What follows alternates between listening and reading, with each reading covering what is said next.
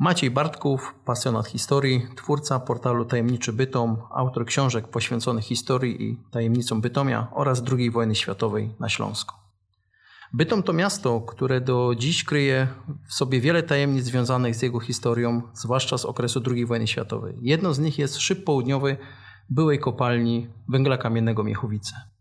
No tak, Bytom jest miastem najbardziej tajemniczym na Górnym Śląsku, moim zdaniem najładniejszym, a tajemnice, które w sobie kryje, w tym przede wszystkim tą, o której rozmawiamy, czyli tajemnicę szybu południowego, porównałbym do zagadek związanych z bursztynową komnatą czy z Rize w Górach Sowich. Jest to porównywalny kaliber i porównywalne zainteresowanie w całym kraju. Można, można by tak spokojnie to było określić. Jeżeli chodzi o sam szyb południowy, nie wiem, czy warto przypominać jego E, szerzej jego historię, bo to myślę, że ci, którzy nas słuchają, wiedzą, może powiedzmy tylko pokrótce, że tam według legend, podań, informacji, które pojawiają się tu i ówdzie na przełomie lat 1944 i 45 ukryto jakiś depozyt, który mogły stanowić albo akta katowickiego gestapo, albo dzieła sztuki, albo kosztowności. Według jednej z takich legend mogła tam być też ukryta podziemna fabryka, co oczywiście powinniśmy wykluczyć, bo to, bo to raczej było niemożliwe. Natomiast do dzisiaj wyobraźnie wielu naprawdę wielu badaczy, historyków, poszukiwaczy, dziennikarzy, a także zwykłych ludzi, którzy interesują się tego typu tematami, rozpala to, co mogło tam być ukryte. No być może mamy tu w Bytomiu skarb taki, że gdybyśmy go wydobyli, skończyłyby się nasze wszystkie problemy budżetowe. Jeśli chodzi o szyb południowy, pojawiają się właśnie hipotezy związane z skarbami e, sztuki z muzeów e, śląskich i nie tylko, ale również właśnie o e, tajnej fabryce Jakie mogą być tutaj te hipotezy i czy jakieś ziarko prawdy wśród nich jest? No ciężko, ciężko powiedzieć. Tutaj odpowiedź na te wszystkie pytania mogłaby przynieść tylko eksploracja, tylko wejście do tego chodnika na poziomie minus 370 metrów i gruntowne zbadanie tego, czy, a jeśli tak, to co zostało tam ukryte. Tak naprawdę ja nie wykluczyłbym żadnej z tych hipotez, y, które, przypomnę, y, mówią o dziełach sztuki, złocie lub też aktach katowickiego gestapo, ale wykluczyłbym tą legendę o tym, że miała tam funkcjonować jakaś fabryka, tajna fabryka podziemna, zbrojeniowa, y, w której hitlerowcy chcieli budować jakąś swoją kolejną Wunderwaffe. Zwolennikiem takiej tezy jest bodajże tylko jeden tylko jeden dziennikarz, Leszek Adamczewski, który to w dwóch swoich książkach i w jednym bodajże artykule pisze o czymś takim. On z kolei twierdzi, że mogły tam być prowadzone prace nad bombą węglową ja bym to wykluczył, ponieważ szyb nie był do tego przystosowany, ani nie były korytarze, ani chodniki. Nie było tam możliwości także ukrycia czegoś takiego jak budowa fabryki. No musiałyby tam jeździć ciężarówki bardzo często przewożące sprzęt potrzebny do tego, żeby taką fabrykę stworzyć. Raczej bym to, raczej bym to tak jak mówię, wykluczył. Natomiast tych pozostałych wersji w żaden sposób bym nie wykluczył, aczkolwiek wątpię, żeby były tam ukrywane dzieła sztuki pochodzące z muzeów śląskich. Kiedyś dopuszczałem taką możliwość, natomiast dzisiaj po, po wieloletnich badaniach yy, twierdzę, że nie znajdują się tam ani dzieła sztuki przywiezione z Muzeum Śląskiego, ani z naszego Muzeum Górnośląskiego w Bytomiu. E, część z nich no, być, może, mm, być może niedługo już uda się odnaleźć, albowiem udało mi się odszukać jeden z obrazów, który stanowi własność Muzeum Górnośląskiego, przedwojennego Muzeum Górnośląskiego. On w tej chwili znajduje się w galerii w Berlinie. Ministerstwo Kultury i Dziedzictwa Narodowego zostało o tym już przeze mnie powiadomione. Mam nadzieję, że będzie to sprawa najbliższych kilku miesięcy i obraz wróci z Niemiec do Bytomia. Wielu historyków, y, pasjonatów, ale także bytomian liczyło na to, że uda się dotrzeć do tajemnic szybu południowego jednej ze spółek węglowych. Czy udało się coś jej odkryć? No tak, to jest kolejna tajemnica związana z tym miejscem, albowiem prace y, prowadzone przez y, nieodległy zakład górniczy prowadzone są bodaj od roku 2011. Pierwszą datą, kiedy zakład górniczy miał dotrzeć do, do, do chodnika i go spenetrować, jaką podawano, był 2012 rok, później zostało to przełożone na 13, 14, 16, a później właściwie sprawa umarła. W jednych z gazet w jednej z gazet y, lokalnych naszych śląskich przeczytałem swego czasu parę, w 2018 roku albo 16, iż y, przebito się do tego chodnika, spenetrowano go kamerą i dyrektor stwierdził, że jest że nie ma tam niczego ciekawego. Jest to zwyczajny chodnik, który na dodatek jest zawalony, a prace odtworzeniowe zbyt drogo by go kosztowały. W związku z tym zostało to, ta, ta dziura została zamurowana i kopalnia tam nie ma zamiaru wchodzić. Ja osobiście w tą sprawę, nie w, taką, w takie wyjaśnienie nie wierzę. Dzwoniłem do Instytutu Pamięci Narodowej, pamiętam wtedy do prokuratora, który prowadził śledztwo w sprawie tajemnicy szybu południowego z informacją, czy oni z kolei mają jakieś dane od y, tego zakładu górniczego na ten temat, czy mają może jakiś film, no bo weszła tam y, kamera, no to obraz prawdopodobnie został zarejestrowany. Myślę, że taki obraz powinien trafić do Instytutu Pamięci Narodowej, powinien zostać być może nawet szeroko udostępniony. No tak się niestety nie stało i PN stwierdził, że nie otrzymali żadnego nagrania i tak naprawdę nie wiemy, czy takie nagranie jest, a w związku z tym, no iż jest to prywatny podmiot, prywatna spółka, nie ma możliwości wejścia, obejrzenia na żywo, no to, no to nie wiemy, ile prawdy jest w tych słowach, o których słyszeliśmy. No, spotkaliśmy się kilka miesięcy temu razem z wiceprezydentem Waldemarem Gawronem, z dyrektorem tego zakładu górniczego, no i umówiliśmy Umówiliśmy się z nim tak, że jeżeli tylko ruszą prace jakieś następne, bo on tych prac nie wyklucza, nawet twierdzi, że je podejmie już wkrótce, to będziemy mogli zjechać e, na, na, na chodnik jego, jego kopalni, zobaczyć na żywo, jak to wygląda. No i wtedy być może, być może będziemy wiedzieli coś więcej. Tajemniczy Bytom to portal, na którym prezentuje Pan najciekawsze historie i tajemnice związane z Bytomiem. Które z nich są do dziś przedmiotem badaczy, a jakie tajemnice wciąż kryje jeszcze Bytom? Och, Bytom kryje, Bytom kryje dziesiątki, jeśli nie setki tajemnic. Natomiast jeżeli chodzi o tajemniczy Bytom, to program czy projekt właściwie powstał w roku 2013, także trochę tych lat już minęło. Udało się dzięki niemu także dołożyć taką małą cegiełkę, moim zdaniem, do tego, iż Bytom jest miastem także takim, w którym kryją się tajemnice. Ja pamiętam taki dość charakterystyczny symbol, można powiedzieć, czegoś takiego, jak organizowaliśmy razem z Waldkiem Gawronem oprowadzanie po podziemiach, które znajdują się y, pomiędzy dwoma willami przy ulicy Wrocławskiej. No tam przyjechała rodzina z Wrocławia. Gdy ja się ich zapytałem, jak to się stało, że oni przyjeżdżają z Wrocławia, z Dolnego Śląska, więc z regionu, który kojarzony jest jako kraina tajemnic, do Bytomia, żeby tutaj uczestniczyć w zwiedzaniu czegoś, co być może kryje w sobie jakąś tajemnicę. No oni mi powiedzieli, że słyszeli w radiu, iż w Bytomiu właśnie jest oprowadzanie po jakichś masońskich korytarzach. W związku z tym tutaj przyjechali. A więc dla nich Bytom kojarzy się już wyłącznie z tajemnicą, z miastem, które warto odwiedzać. I myślę, że tą drogą że tą drogą powinniśmy zmierzać, a takim punktem zwrotnym, myślę, będzie przejęcie przez miasto terenu, gdzie znajduje się szyb południowy i uczynienie tam atrakcji turystycznej na miarę naprawdę XXI wieku. Już niedługo w Bytomiu przeprowadzony zostanie remont hali dworca kolejowego. To miejsce również rozpala wyobraźnię tutaj poszukiwaczy i bytomian. Podobno kryją się tam jakieś zasypane tunele. Czy jest w tym również jakieś ziarko prawdy?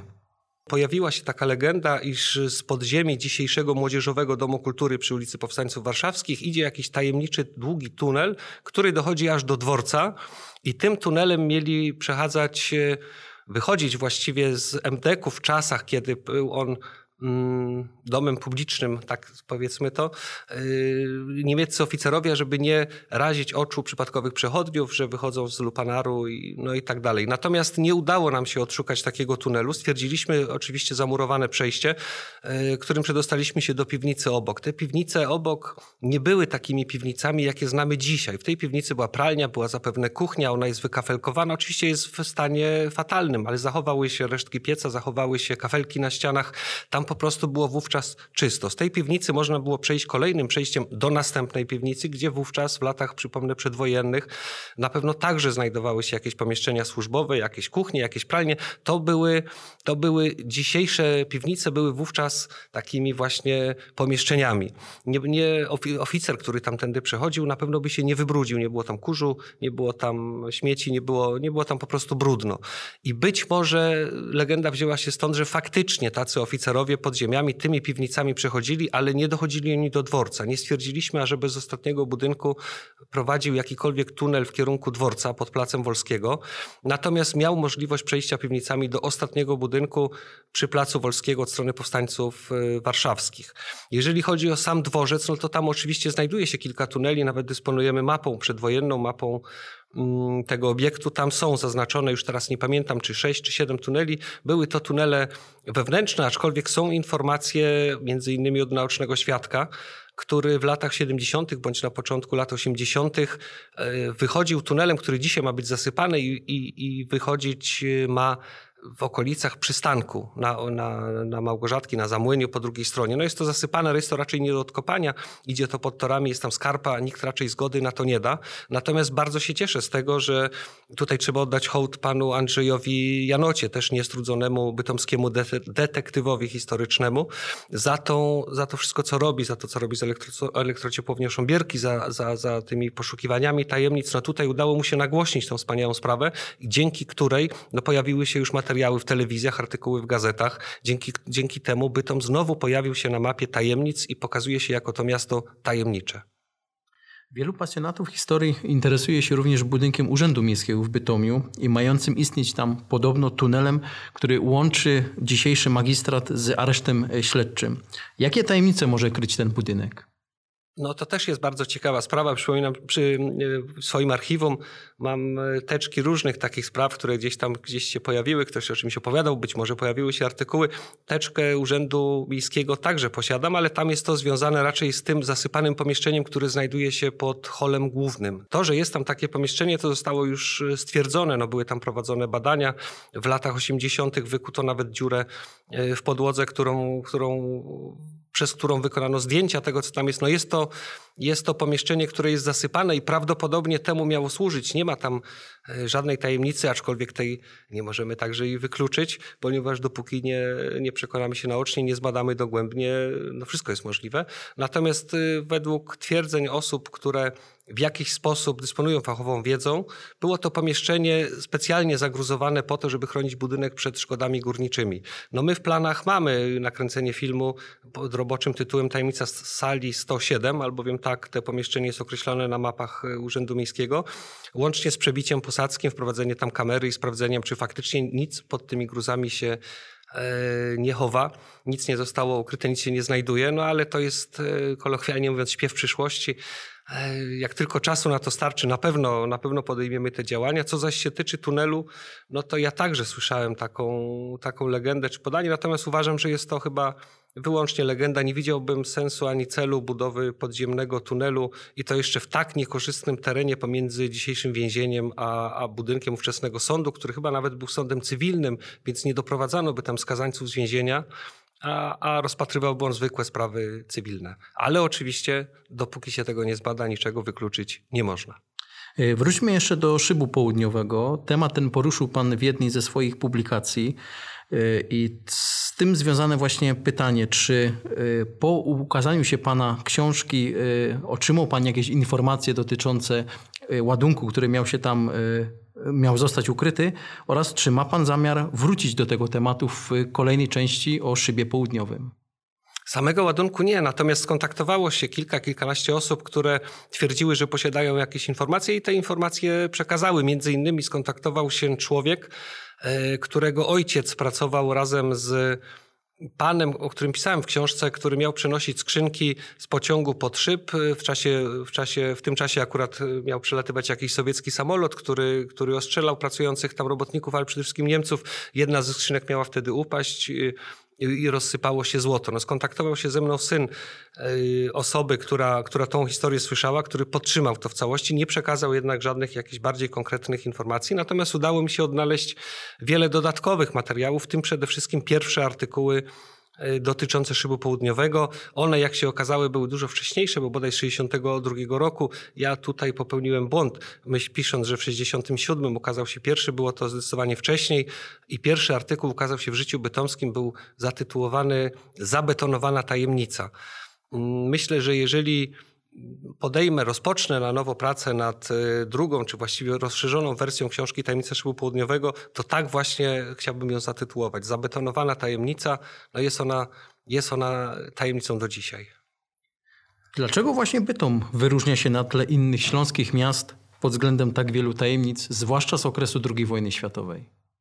No to jest bardzo dobre pytanie, na które ciężko będzie znaleźć jakąś odpowiedź. No bo generalnie, jeżeli przyjmiemy, że wszystkie miasta rozwijały się w miarę podobnie, był to okres y, prosperity, także Katowice wtedy, które były w Polsce, także się rozwijały.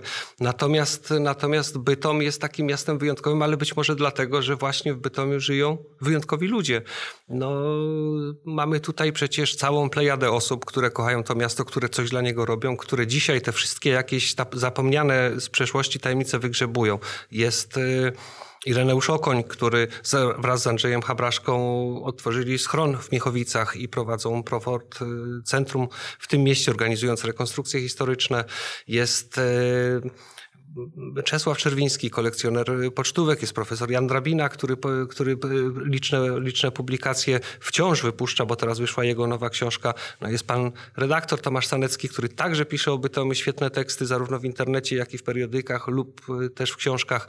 Myślę, że to właśnie jest bogactwem naszego miasta i stąd się to bierze. W innych miastach być może, a właściwie może, możemy stwierdzić, że na pewno, no bo przecież każdy z nas obserwuje, czy Rudę Śląską, czy Gliwice, czy Chorzów, tam też w jakiś sposób grono pasjonatów się zawiązuje, natomiast nie ma ich takiego natężenia jak właśnie w Bytomiu. W Bytomiu mamy też Muzeum Górnośląskie, które posiada tą tajemnicę zaginionych dzieł sztuki, całą historię, która przeplatała się w fascynujący sposób zbudowanym wówczas Muzeum Śląskim, po to, żeby po wojnie stać się właściwie Muzeum Śląskim, bo przez kilka lat taką właśnie nosiła y, ta placówka. Mamy szyb południowy, mamy artykuły chociażby o tym złocie Sesmana, które odkryto w jednej z piwnic. To są rzeczy, których inne miasta nie posiadają.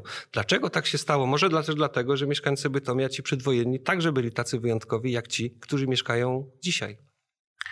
Wśród Pana publikacji nie brakuje również tych poświęconych strażnikom IV Rzeszy czy Werwolfowi na Górnym Śląsku. Dlaczego właśnie te tematy zainteresowały również Pana? No to jest y, Ciekawa bardzo sprawa, albowiem ja zawsze chciałem pisać na takie właśnie tematy, o których nie pisali inni. Chciałem weryfikować to, co gdzieś tam się pojawiało wcześniej, lub też w ogóle jako pierwszy opisać daną historię. Historia Werwolfu czy podziemia niemieckiego właśnie takim tematem się wydawała. Przy czym pamiętam, iż siadając do książki Werwolf na Górnym Śląsku, miała to być książka raczej rozszerzająca te publikacje, które gdzieś tam ukazywały się w latach Polskiej Rzeczypospolitej Ludowej czy, czy w latach III Rzeczypospolitej, a które tak naprawdę pisały wszyscy na jedno kopyto, no bo to, co napisano w 60., 70. latach było powtarzane do lat 90. Natomiast w momencie, kiedy otrzymałem już pierwsze dokumenty, no tych dokumentów były, były setki teczek, tysiące czy dziesiątki tysięcy stron, okazało się, że prawda wyglądała zupełnie inaczej i te wszystkie groźne organizacje, o których wspominali wszyscy, okazywały się wydmuszkami, co widać było także na, na przykładzie Bytomia, który miał być według tych legend komunistycznych ośrodkiem, można powiedzieć, Werwolfu, ośrodkiem, gdzie najprężniej Werwolf miał działać, a okazało się, że zatrzymano kulawego, jednonogiego kapitana dawnego Luftwaffe, kilka innych osób, które pod wpływem bicia i przymusu fizycznego, bo to, bo to także znajduje się w dokumentach, zostały oskarżone, ale już nie skazane, bo dowody były tak słabe, czy właściwie nie było ich w ogóle, że nawet Wojskowy Sąd Rejonowy w 1946 roku uznał ich wszystkich za niewinnych innych, stwierdzając, że śledztwo było prowadzone w sposób fatalny i nie dostarczono żadnych dowodów. O tym wszystkim nikt wcześniej nie pisał i ja napisałem to jako pierwszy. Z tego się bardzo naprawdę cieszę. Na zakończenie, panie Macieju, jakie są najbliższe plany wydawnicze? Jaką tajemnicę Bytomia będzie pan chciał poruszyć w kolejnej książce? No na razie, e, jeżeli chodzi o Bytom, to mam w głowie publikację poświęconą historii Urzędu Bezpieczeństwa Publicznego w Bytomiu. Natomiast tu dopiero zbieram materiały. Tych materiałów jest, kolokwialnie mówiąc, od groma samych akt funkcjonariuszy y, Urzędu Bezpieczeństwa y, są dziesiątki. Natomiast jeszcze w tym roku chciałbym, y, ażeby nakładem, staraniem wydawnictwa Fundacji Tajemniczy Bytom, albowiem wczoraj otrzymałem właśnie z sądu pismo z, w Katowicach sądu, które rejestruje Fundację Tajemniczy Bytom. E, przystąpię do gromadzenia, e, do gromadzenia datków, tak to, tak, to, tak to nazwijmy. Każda osoba będzie mogła wesprzeć. Chciałbym już w tym roku wydać pierwszy numer magazynu bytomskiego właściwie rocznika bytomskiego. To ma być pismo, które nawiązuje do tego, które kiedyś wychodziło dość dawno temu w Bytomie, którego ostatni numer ukazał się, jeżeli dobrze pamiętam, w latach 90. Był magazyn bytomski wydawany staraniem Towarzystwa Miłośników Bytomia. Mam nadzieję, że być może to pismo kiedyś wróci, ale dopóki go nie ma, ja chciałbym podjąć tą misję i kontynuować to, co zostało wówczas zaczęte. Także myślę, że w przeciągu najbliższych trzech miesięcy ukaże się ten rocznik bytomski. Będą tam artykuły różne z przeszłości, z teraźniejszości, ale także i o przyszłości Bytomia. Będzie, będzie tam tekst y, Dariusza Pietruchy poświęcony masonerii. Będzie tam tekst y, Tomasza Saneckiego poświęcony strzelcom bytomskich. Będą tam, będą tam moje teksty poświęcone między innymi premierze ojca opery o ojcu Kolbe, jaka miała miejsce w latach 90., czy też organizacji KIK działającej w Bytomiu. Będą, będzie tam historia bluesbany, pióra no, najlepszego chyba osoby, która ma posiada na ten temat wiedzę Krzysztofa Wydro i dziesiątki innych. Wstępnie artykułów jest 16 bądź 17 plus 2 pokazujące tylko i wyłącznie zdjęcia niepublikowane, jedne z rozbiórki dokonanej przez członków KPN pomnika Armii Sowieckiej naprzeciwko urzędu stojącego swego czasu i drugie też taka ciekawa rzecz, zdjęcia z Placu Sobieskiego z lat 90. z czasów, gdy był tam jeszcze handel. Niektórzy z nas pamiętają, ci młodsi nie pamiętają tych, tych czasów. Dla tych, którzy nie pamiętają, będzie to ciekawa nowość, dla tych, co pamiętają, myślę, ciekawe wspomnienie.